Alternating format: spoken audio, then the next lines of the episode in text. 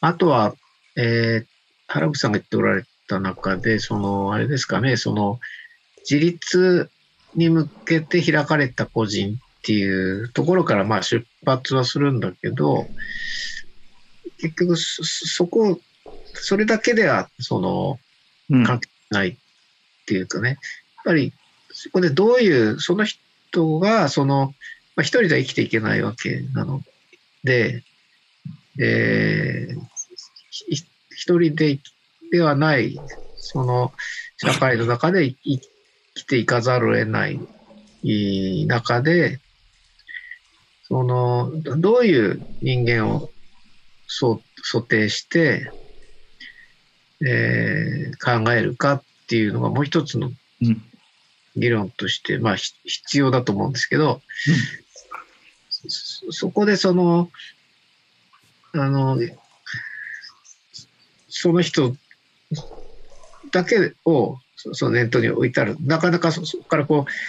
社会保障とか福祉ってやっぱりね、相互扶助的なね、うん、ものがないと仕組みとして 成り立たないですからね。そこはやっぱりどういう人がその想定されるか。で全くその他者と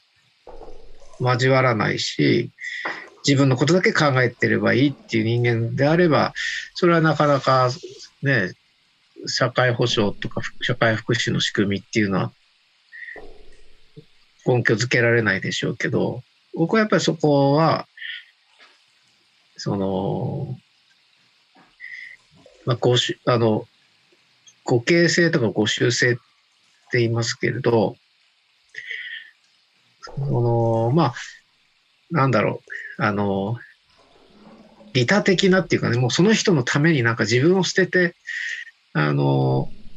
犠牲にして何かやってあげるみたいな、そういう人間では僕は、そういう人間を想定したらとても、あの、仕組み作りは無理だと思ってますけど、まあ、まあ、それがその、なんだろう、その、本当にえっ、と、あの、合理的経済値みたいな、その、うんうんうん、の利益だけを考えていながらでも、あの、なんだろう、あの、ゲーム理論みたいな、その、あの、でもこうやった方が自分にとって利益になるからやるみたいなね。そこまでの、なんかこう、冷たい人間でもないと思っていますけど、やっぱりお互い様だよねっていう、その、なんかやここで何かやることによって、まあ、何かの時に自分も助けてもらえるかもしれないし、まあ、それがお互いにとっていいよねっていう、その程度の、その他者との関係性っていうか、そういう人間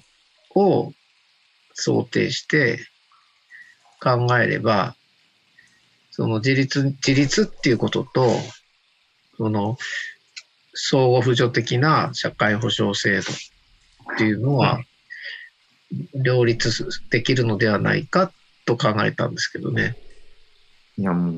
う、もう、我々はもう、我々もそう思いますという。いや、もう全く。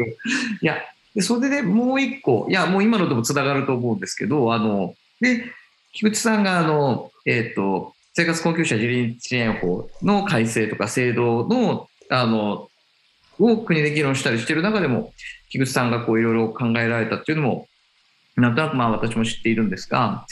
そこにも関連しますが、別にそれに限らずですけども、あの菊池さんのもう一つ大事なのっていうか、まあ、いっぱい大事なことあるんですけど、もう一つ私が大事だなと思ったのが、やっぱり相談支援。相談支援のことも少し今日も話したいなと思ってですね、あの、で、えっと、多分相談支援って言われると、あの、例えば今日も一緒に聞いていたり、今後聞いてくれる人たちの中で、あ、相談支援かと、福祉の人たちとか、まあ、介護の人たちだったらなんか思いつくかもしれないですけど、菊池さんの相談支援の議論は今までの話と、もう僕はあの完全セットだなと。つまり、25条で捉えきれなかった孤立の話とかって、すごい分かりやすいですけど、じゃあそこでさっき言ったように、菊池さんも言ってたみたいに、どういうふうにその人と関わっていくのか、じゃあその個別的なことでどう向き合っていくのかって時に、相談支援の話がこうビシッと入ってるなと思っていて、木生さんからその、ここでまた今のこともいろいろ踏まえながら、改めてその相談支援をまあ重視するっていう木生さんの思いというか、意図というか、そこをまた少しご説明いただけますはい。えーまあ、二つ、大きく言うと二つあって、えーまあ、ひ一つはその、お今のそう自律的なね、個人から考えるっていうこととも関係してるんですけど、あの、もう一つその、最初の方でお話をした、あの、社会保障が、はい。歴史的にそのもう給付としてお金や物サービスの給付として考えられてきた。で、それを国が所得再分配して貧困の減少っていうものに、まあ一定程度成功してきたっていう話をしましたけど、ただその、で、その捉え方がちょっと、あのーそさらにそこで問題がね、うん明らかになってきた。個別にも高齢を陥れる人が生じてしまうっていうことが明らかになってきたっていう話をしましたけど、その、そういう、あの、給付お金や物、サービスの給付っていう社会保障の捉え方っていうのは、もともとはその、もともと社会保障って、あの、社会、そのせ社会生活を送る上で生じてくるいろんなリスク、例えば病気とか、失業とか、えー労災とかね、あとまあ、年を取るっていうこともそうですよね。でそういうリスクの発生に対しての、その、保障の仕組みとして、その、生まれてきたのが社会保障なんですよね。だから、それ、そういう事態に対して、大きい線をね、お金を給付して、貧困に陥るのを防ぐっていうようなね、年金なんかそうですよね。失業保険なんかもそうですよね。でも、そういう、まあ、三つあるんですけど、一つは、そういうリスク、リスクに対する保障だっていう捉え方あーではなかなか限界がうん。見えてきたと。これさっきのその、ね、認知症の高齢者の方とかの例に変わりますけど、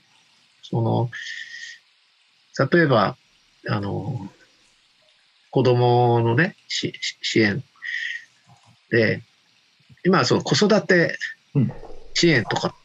てよく言いますけど、子育て支援っていうのはこう親に着目した支援でね、子供じゃないんですよね。民主党政権の時に、なんかチルドレンファーストとかね、えーこあの子育ちえーの支援とかって言ってましたけど、子供がその成長して育っていく、でそれをこう、後押しをしてあげようっていう、そういう発想って、あの、社会保障はリスクに対する対応だっていう考え方とはなんか結びつきにくいんですよね。うん。うん。うん。でもまさにその、今必要なのは、そういったその子供でもそうだし、まあその中でも障害を、障害児とかね、うんそその、何かができないからそれをこう、あの、支援するっていうよりは、できるようになる、自分なりのい生き方ができるようになるようにこう、後押しをしてあげようっていう、そういう考え方だと思うんですけど、なかなか従来型の社会保障は、そういう発想にそもそも立ってない。リスクうん。うん。うん。と捉えるんですね。それから、あの、給付っていう、まあ、お金や物やサービスの給付、それがちゃんと制度化されましたと。さあ、使ってくださいと言っても、そこ、その、そこまで届くようには保障はしされてないわけですよね。うん。うん。まあ日本はあの申請主義の国なので、自分で申請しなきゃいけないと。うん。だその申請するまでのプロセスって、まあ、基本的には保証されてないわけですよね。だから絵にも描いた餅で終わる可能性があると。いうのがもう一つですよね。で、三つ目が、その、えー、あ、そういうその、給付として捉えるっていう、まあ、お金を給付したり、まあ、サービスを提供したりっていうのは、どうしてもその、あの支える側っていうか、給付する側と受け取る側の間の関係性を、まあ、固定化しな、しかねないというか、そうすると最初からその話が出ているように、どうしてもその受け取る側は、主体というよりは、保護される、まあ、保護されるべき客体っていう言い方をあの僕はしますけれども、どうしてもそこでその関係性が固定化されると、えー、まあ非主体化というかね、そういう問題が生じかねないと。まあ、そう、その中で、その、今までのそのリスクに対する保証っていう考え方からちょっと脱却する必要があるのではないかということなんですよね。で、まあ、その、その、そのためにその、あの、まあ、自立っていうものを基盤にしてね、個人から考え、は考えた方がいいんじゃないかっていう、あの、理論、うんうん、理論的な、その、えー、枠組みを考えようっていう議論もししますけれども、もう一つはその関係性が固定化されるっていう意味。関係性固定されるとどうしてもその主体というよりは客体、何かしてもらうっていう、そういう存在にになってしまいかねない。それを打開するには、支援する側とされる側の関係性を一方的なものではなく、双方向的なものに、その、作り変える必要がある。うん、でそのためには、その、お金や物やサービスを一方的にこう提供するだけではない、いわゆるその相談支援っていうものが必要になってくるのではないかと。だからそこでいう相談支援も、専門職が一方的に、その専門的な、その判断で、こうしなさい、ああしなさいっていうのでは、その、あの、相互的な関係性は築けないので、たとえ専門職であってもそ、そこでその、その、向き、その、あの、相手の意向を、まず相手の意向がどうであるかっていうのを踏まえながらの支援である必要があるし、その、必ずしも専門職でなくてもいいのかもしれないし、いいんだと思うんですけれども、で、さらにその関係性っていうのは、お互いに向き合って、お互いにこう、目と目をこう、合わせながら、何かこう、うん、お互いに、えー、相談するみたいなのではなく、まあ、今流行りっていうかね、よく言われる、同じ方向向いて、えー、まあ、寄り添い型、伴走型って言われますけど、そういう支援である必要があるのではないかと。そういった中で、最初はその、まあ、専門職とか、周りの支援者が、いろいろこう、アプローチをすることで、えー、あの、まあ、そういう意味では、その、一方的な、あベクトルであるかもしれないけど、そのやりとりの中で、しかも対立的な構造ではない寄り添い型の支援の中で、何かが引き出されることで、その人自身がこう、何かが変わっていくと。でそうすると、そうベクトルは一方的ではなく、双方向的なね、ものになり、ひょっとして、これあの、困窮者支援の現場でややっている方から実際に聞いたんですけど、コロナ禍のね、はい、でね、本当大変だっていう中でね、あ、それはあの、岩波ブックレットに書いてますけど、座談会で。その、最初はこう、相談に来て、そのコロナで困窮者支援で現場、あこう向き合ってね、いろいろ話してたんだけど、その人が落ち着いて、そうするとなんか同じ方向向いてるような感じになるっていうわけですよ。で、その人が自分にも何かできることはないかみたいなね。そういう、あの、まあだから支援される側から支援する側に、うん、というようなね。だそういう、だからその、必ずそうなるわけじゃもちろんないけども、対立的な構図で捉えて、支援する側、される側っていう、そういう一方的な構図の中ではまず出てこないけれども、うん、お本当にあ支援される側がする側にってあるんだなって、その、ね、支援、後期者支援の現場の方の話聞いて思ったんですよね。まあ、以上のような、うん、話ですね。うん、まずは、はい。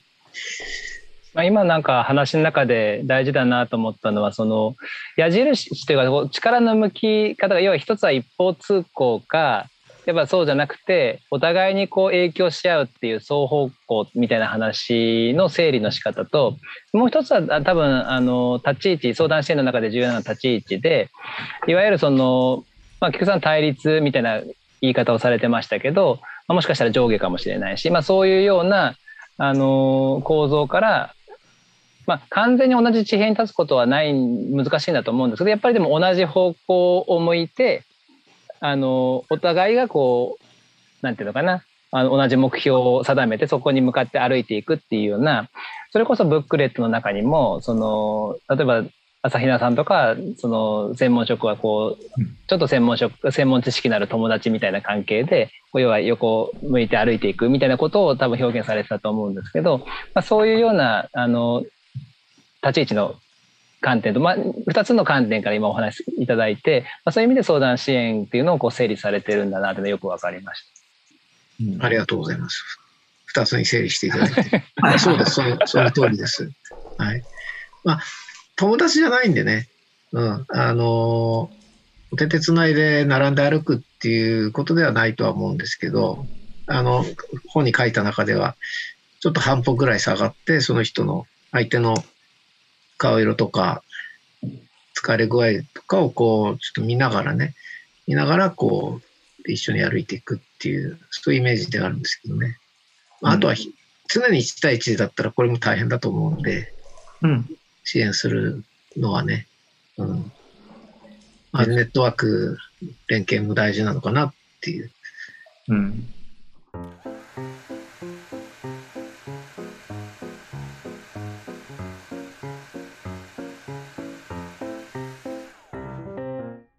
僕も結構友達って言葉すごい使いたがるんですけど、あの、なんていうか、多分友達って本当の友達かって、その友達定義にもよると思うんですけど、あの、いや菊池さんはずっと言ってて僕も大事だなと思うんですフェアであるっていうことだと思うんですよね。フェフェアさによって開かれていくっていうか、まあ、まあ、菊池さんの言い方で言うと関係性の固定化が、あの関係性の固定化が、特にこのまあ、土地があるのは上下だったり、さっきのメモさん言うように一方的だったりみたいな話が、あの、まあ、まずいよねっていうところが、あの、あった時に、そのフェアさみたいなものが、あのどうやって訪れるかどういうふうな形でっていうのが、まあ、ポイントだろうなと。で、実際にはフェア、いや、実際には友達じゃないし、まあ、やっぱ僕はフェアを目指したいなと思うんですけど、なんていうか、お互いに別に、あの、階級が違う、あの、例えばボクシングとか何でもそうですけど、まあなんか、ボクシングでもまあ、体重が全然違ったらあれですけど、何が言いたいかっていうと、あの、うん、例えば大人と子供であっても、肉体的条件とか知識の条件違うけど、でも大人と子供の間でも必ずフェアの地平ってあるはずだと思うんですよ。それはお互いが極端に我慢するとか、なんかそういう話ではないフェアの領域って多分作り得ると思うんですよ。なんとなくお互いがお互いのことを大事に思ってたりする。で、なんかそういうことのためになんか時にこう子供、あ、じゃじゃ友達って使うんだなっていうのはなんとなくあの上野さんも言っていて、で、多分それ菊池さんが大事にされてることだなっていうことも、もう一個が、なんかあの、あえてこれもお聞きしたいなと思ったのが、その、これちょっとあの菊池さんが、まあ、菊池さんの本、菊池さんの考えてること好きなのまあ何回も読むわけですけど、なんかそこに明確にもしかしたら書かれてないなと思いながら、あえてこう菊池さんにこう問いかけをすると、あの、13条であるっていうことすごい大事だと思っていて、やっぱ個人が尊重されることだったり、幸福が追求し、幸福追求をまあサポートしてこうよっていう話の、ないしはそれが大事なものだよねということを、えっと考えたときに、あの、要は相談支援が、えー、先ほど言ったような、あの、まあ、ある意味でその、申請主義の、まあ、手前を埋めたり、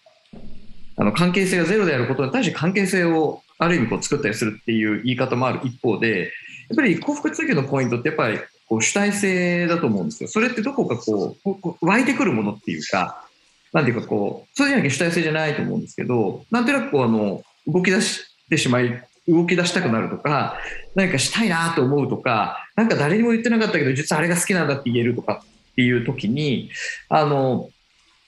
先ほどのあのコロナ禍で生活困窮の現場の方の話を聞いても、まあ先ほど旧参加って我々なりにいろいろやってるのを感じてるのは、あの、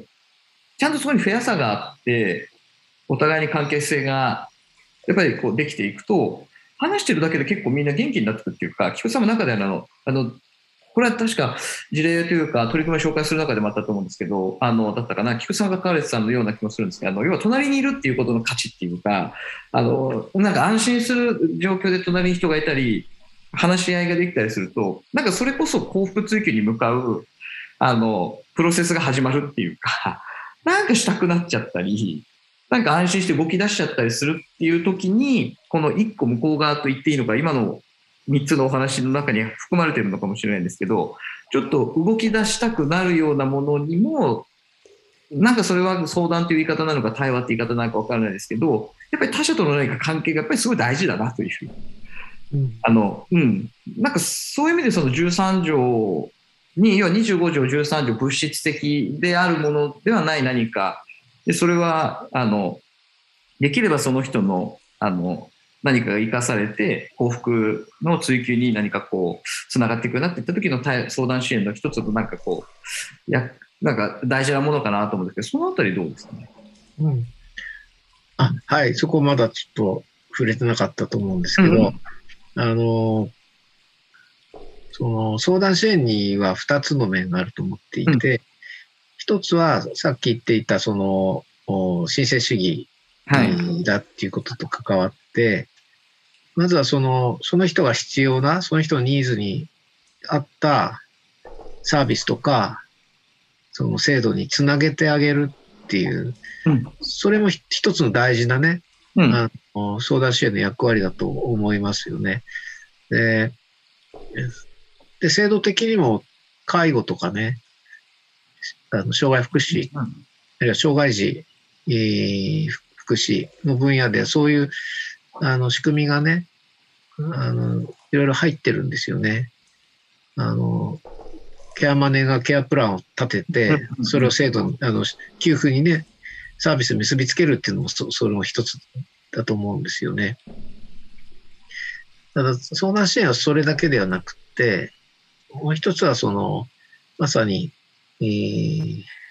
原口さんおっしゃったと思うんだけど、その関係性そのものうん、人と人がつながること、そのものの保障っていうね、関係性の保障っていう、それも相談支援のあの大事な役割というか意義だと思うんですね。でこの関係性の保障っていうのをはっきり打ち出してきたのは、あの生活困窮者自立支援制度っていう新しい制度。で、えー、その中で、その自立相談支援っていうのを、まあ、各市町村義務化して、うん、まあ、あれもその就労準備支援とかね、そうそういうのもありますけど、まずはその、おまあ、相談すると。まあ、とにかくその、関係性を作るっていうかね、その、そのものを、あの、保障した仕組みなんですよね。だと思うんですよ。だから、うん、その意味で、えー、給付につなげるための、うんうんうん、プロセスの保障って言ってますけど、プロセスの保障と、それから関係性そのものの保障、相談支援には2つの面があると。まあ、両方大事なんだけど、まあ、あれですね、今日強調したいのは、あれですかね、関係性の保障、うん、そのもの。の大事さっていうことでしょうかね。うん、そうそうなった時にですね、例えば、あの僕も関係性の保障が大事だというのもとても賛成をするんですけれども、例えばあの相談支援って言った時に相談支援のまた持つ言葉概念のこうなんていうのかなこう持ってる力っていうのがもともとあってでどっちかというと相談って困りごとを本人が自覚をしてでその自覚をもとにこういうこと困ってんだそれがうまく言葉にならないかもしれないけど困ってんだみたいなことを、えー、発するところからこうが相談の始まりのように私としては今捉えてるんですよね。で、まあ、それぐらい相談っていう持つ言葉はそういうものをはらんでるんだと思うんですよ。で他方でさっき原口さんが言ったように対話みたいなことで言うと要はそのなんていうのかなお互いに喋りながらなんとなくそこの相手とのこう関係性の中で自分を発見してもしかしたらそこでポロッと自分は全然困ってると思ってなかったことがあこれってもしかしたら困ってるのかもしれないっていうところでこう気づきを得たりそれを相手が聞いたりとかってすることから始まるような、まあ、そこからもしかしたら相談って言っていいのかもしれないけど相談みたいなことがありうるとしたらその僕らが今考えてるのはその困りごとを自覚するのを待つのではなくていかにその地域の中でその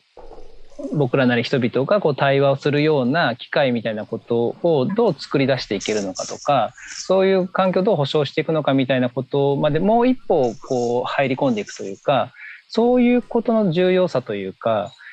そこを考えていく必要もあるのかなっていうふうに思ってるんですね。よくこう相談だとこう待っててもなかなか本当に困ってる人は相談窓口に来ないんだっていうこう来れないというかねそういう議論もある中でそこのいう意味での対話の重要性っていう意味ではこうなかなかそれをじゃ制度とか社会保障の議論の中に入れていくっていうのがどうなのかっていうのは、まあ、なかなか技術的なことですぐにあの難しいのかもしれないですけど多分今までの制度の議論とかしていく中でもそういう話で出てきてるんだと思うんですけどそのあたりって菊さんとしてはどんなふうに考えられます？それがまあ最近の流行りというかで言えば居場所づくりとかね、そういうことにもなるのかなと思いますけど、そ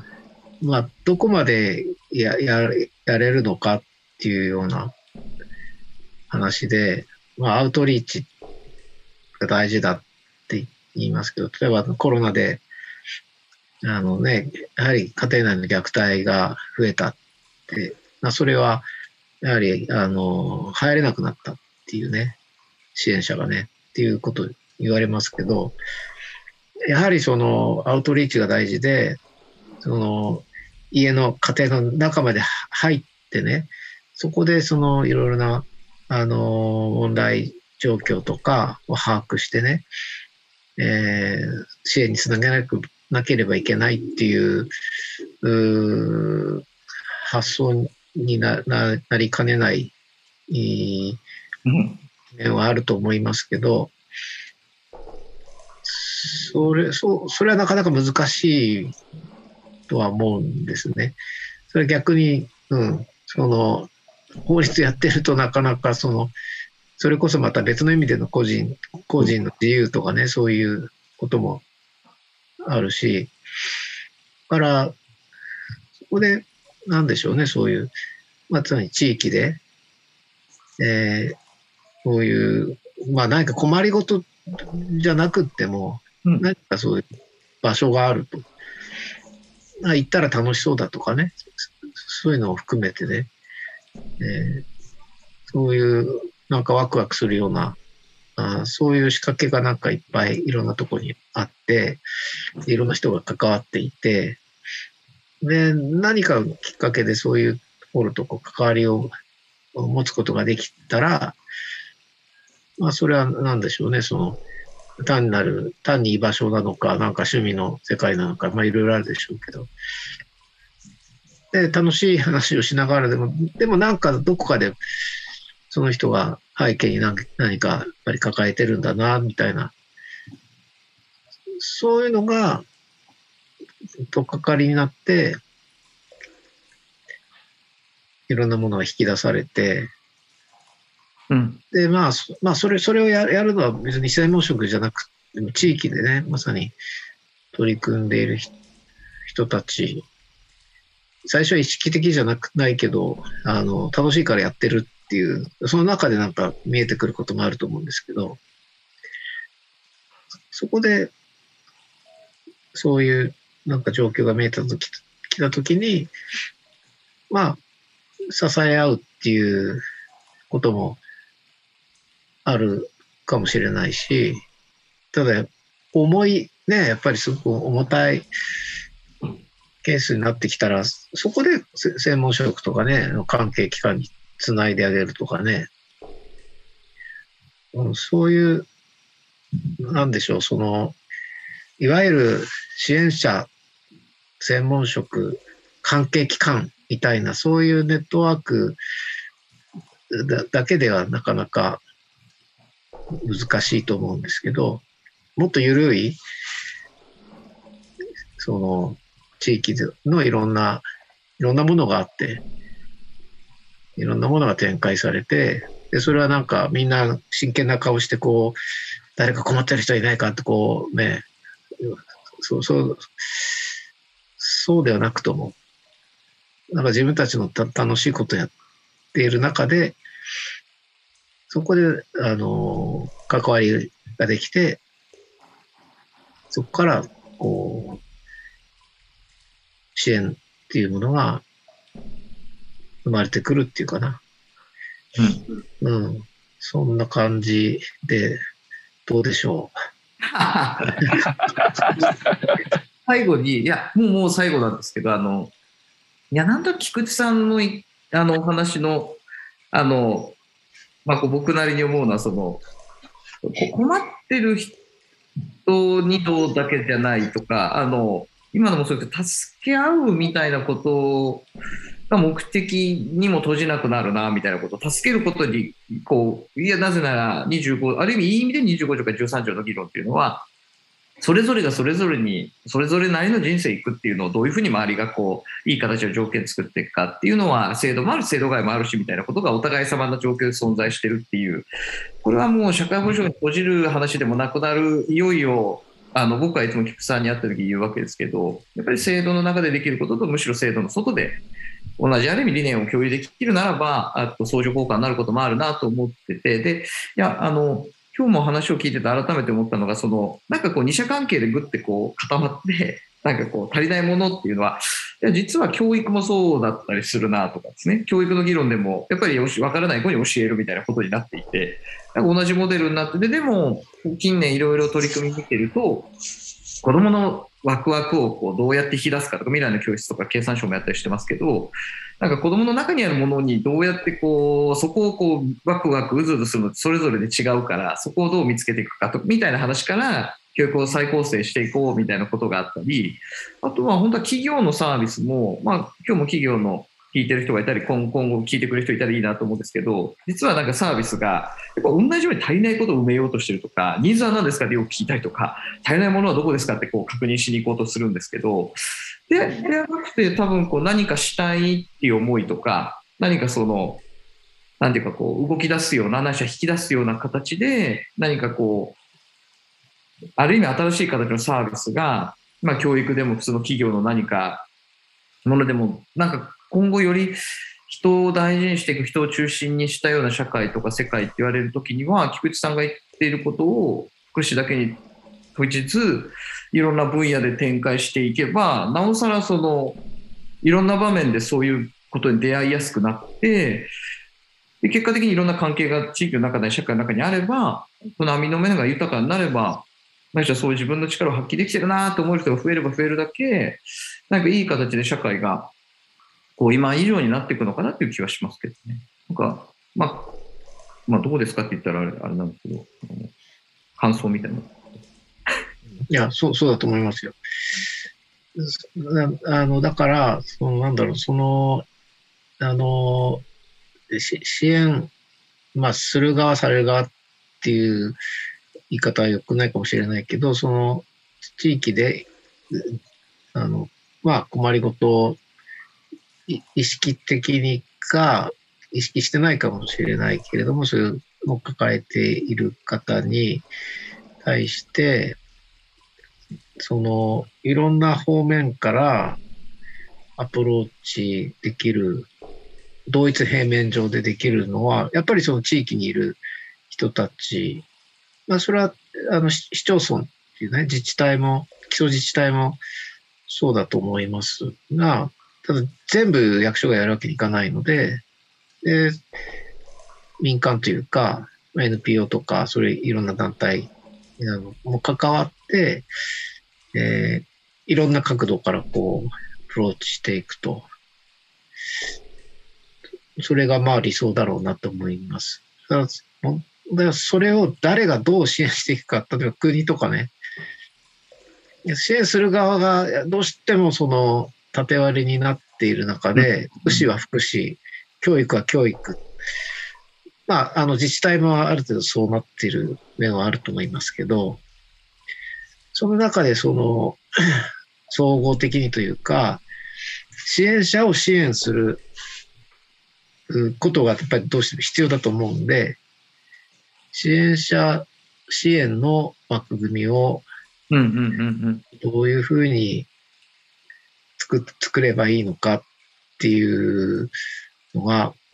うん課題でしょうね。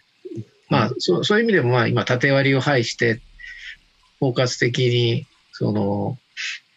あの、支支援するっていう国も取り組んではいますけれども、まあ、ある意味でその何が足りないのかっていうのは、国に対しても、ももっと発信していただいて、実際やるのはやっぱり地域うんの人たちであり、地方行政であるわけですからね。発信し、しどんどんしていっていただきたいなって思います。頑張ってください。ありがとうございます頑張ります。